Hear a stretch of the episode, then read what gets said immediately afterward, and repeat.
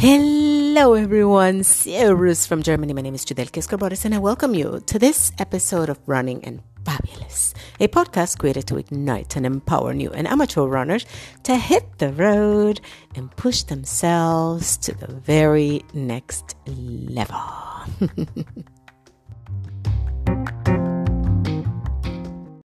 Hello, everyone. How is everyone on this fine, fine day? I want to share with you the importance of actually maintaining a strong mind and not getting discouraged easily. Because let me tell you, I, oh, my glasses, I'm to break them. Um, I actually. Uh, I had what I call an eventuality before the Frankfurt Marathon. I know I told I told you I was going to tell you about the aftermath of the Frankfurt Marathon, but I'll tell you about the before math. Okay. so here's what happened. I um, tapered the last week of the marathon and increased obviously the whole nutrition bit, like I shared with you before. But there was something else that I did that I shouldn't have done. Okay. And that was I started to do stretches and things that I hadn't done in months. Okay. So one of them was downward facing dog. Okay. I did that after running like little five kilometer on Wednesday, the Wednesday before the run. So I did a downward facing dog and I'm like, oh, I remember when I used to do a downward facing dog and be able to sink the heels on the ground. So if you know, yoga, if you know about this position, you know how much that stretches your calves and you know the back of your legs, okay? And basically, when I run, like I I can run forever. I my calves are always they're like fantastic. My calves are like a queen nothing touches it okay? I get knee problems maybe my my you know quads whatever hamstrings but my calves they remain solid okay? And this time i decided to be really funny and you know flexible and i tried to do the downward facing dog the proper way and i stretched a little bit too hard Okay, so what ended up happening is that on the Wednesday before the marathon, I I started to have already I started to feel that my calves were talking to me. You know, like when you have a muscle that is like, "Hey, you here, I need attention." Well, that's what I I felt. Like and usually when I wake up in the morning, I actually do a body check just to check how everything is, you know, like where do I hurt? What needs attention today, and especially after uh, you know during the the training and uh, the week before the marathon. So I actually woke up every morning and my calves were talking to me. So I just felt like this is really not right. It's not good. So I started to put magnesium oil in it and I started to, you know, cream it and massage it and just like baby my calves. Like I even didn't do that little 5K that I wanted to do the day before the marathon because I was kind of afraid that I would like do something to my calves.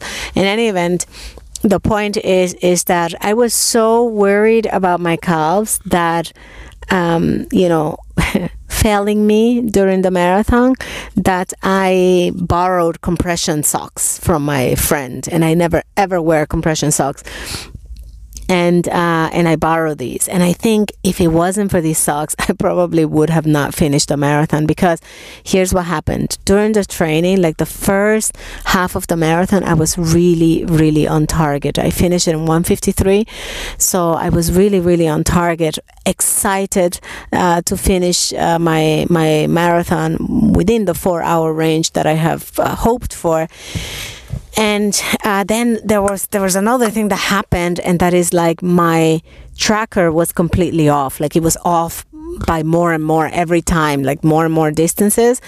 And i had a i had a very clear nutrition plan. And that means that you know during the race there are certain stations. So i study the entire map of where my water stations are going to be and i actually write down at which point am I going to consume a gel because I need water? Well, generally, you should really have water immediately afterwards. Um, so it's actually something to think about for the next marathon. Maybe consume something that is more liquid.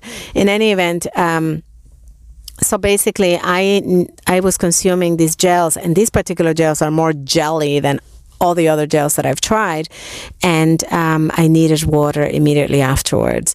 And sometimes the water stations didn't show up for one kilometer later.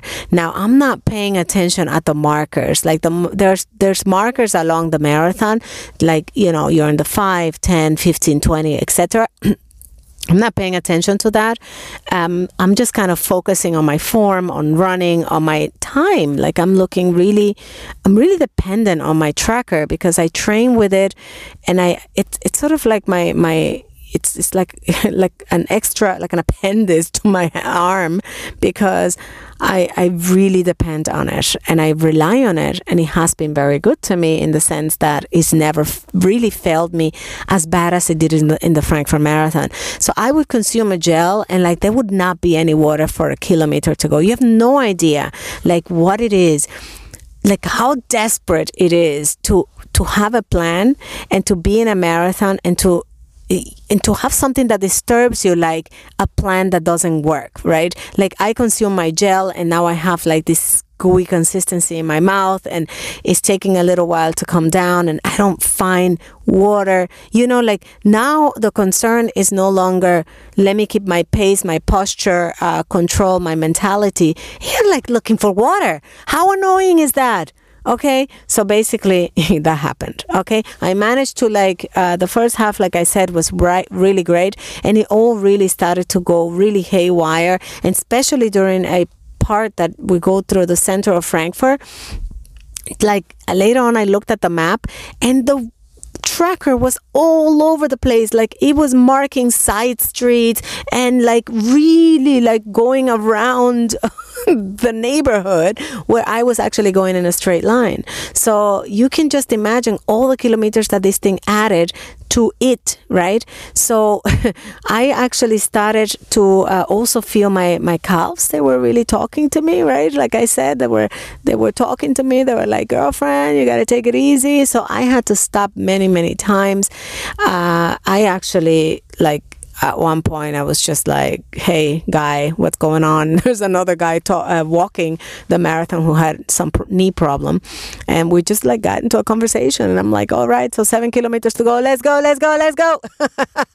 and I just took off because I just wanted to finish the thing. But here's the thing: I didn't know my tracker was off, right? So I was like seven kilometers to go, and I'm running, running, running, and then I'm like, "Oh, it looks like I have good time," and then suddenly, "Oh shoot, I don't have good time. I'm going to be after four hours. And you know it was just like really discombobulated like the whole entire thing. It was really messy. And this is why i'm telling you like that dream that i had remember the dream that i posted last time?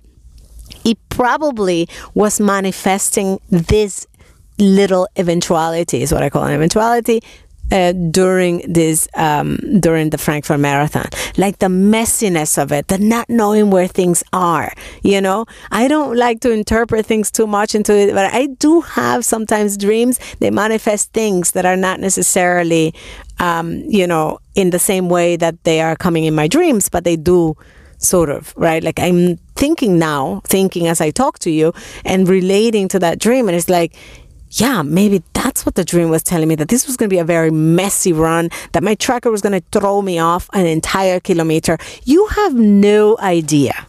You have no idea what it felt like to see a tracker, you know, your watch, yeah, marking 42.2 kilometers after you have been on the road for four hours or almost four hours. It marks 42.2 kilometers and there is no finish in sight. you have no idea how incredibly desperate I felt when my tracker told me I was done and they were still not finishing like There were there were like people saying, You're almost there, you know, people cheering and I'm like, Oh my God, when am I there? And I actually wanted to stop and I'm just like, no. And you know what I did? I actually went into the power of my mind. So, what I did at that point, when 42.2 kilometers marked on my watch, and there was a no Festhalle in sight with the finish line and the red carpet and the whole bling balang, okay? I actually really went into a trance. I went into a trance where I started to feel my feet and my leg and just telling myself one foot in front of the other and just went really into my head. I was no longer watching people. I was no longer even listening to my calls.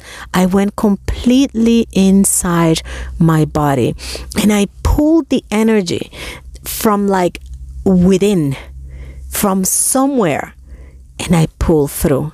And when I closed my eyes, I literally ran and closed my eyes. And you would think, girl, you're nuts. You could trip and fall. But it wasn't like that. Like I was really kind of like, it was more like, you know, close one, two, three, open one, two, three, close one, two, three, open one, two, three. So I would close my eyes like that and go into almost to, into a meditative state, right? I really went into a meditative state and surrendered to the fact that I had no freaking clue when this thing was going to end, right? Because if my watch said it's 42.2 kilometers and there's no finish in sight and some people are telling me i'm almost there. I'm just gonna like trust what people are telling me because i've no idea. Like i just need to cross the finish line. I've been on the road for a while and this thing's gotta finish okay?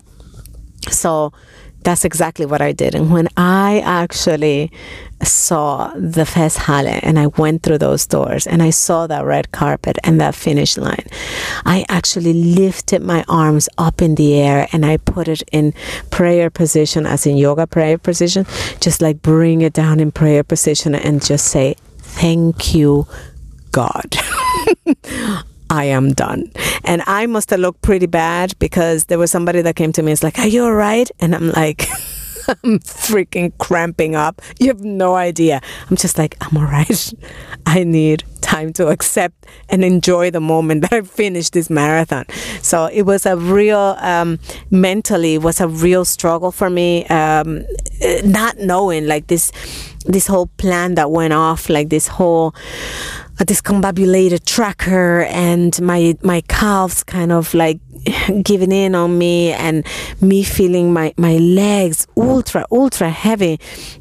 So I don't know what was going on there uh, during this marathon, but like I said in one of my podcasts, you never know what's going to happen in a marathon until you actually run it. Okay. And I had big, big goals, big goals with very little training, right? I wanted to again do 345 on this marathon. And this is, I chose it specifically because it's a flat marathon. there are no hills. So um, you can actually do good timing in those, in those types of uh, races. But, you know, one more marathon in the bucket list of marathons done. I'm happy that I came out of there and uh, that I finished it, right? That's for me very important to finish what I start. So, it was overall it was a learning experience okay and i think i'm going to start to pay more attention to my dreams or maybe here's what i'm going to do i'm going to include in my marathon preparation week, I'm going to include a complete meditation where I will focus on all kinds of positive things because honestly, like the struggle was real finishing that marathon. They say that marathon actually starts on kilometer 30 and for me it was a real true this last time and I don't recall finishing so weak a marathon uh, before yeah. Um, even the super ultra hot marathon in in Munich was a half marathon nevertheless but even that one uh, which was finished with almost 40 degrees I, I was not that weak. So in any event my friends that is what happens inside the course of a marathon when you're like discombobulated. So thank you so much for listening and I'll catch you with the next aftermath Ciao.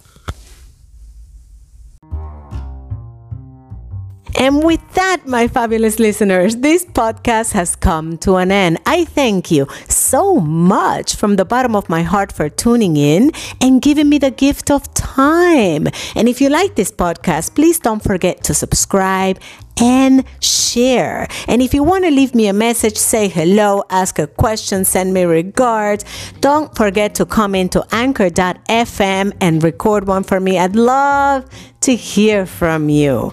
Okay? Or we can link up on Instagram at Judelki Health. I wish you a wonderful, wonderful day and hasta la vista, mm, baby. Mm, ciao.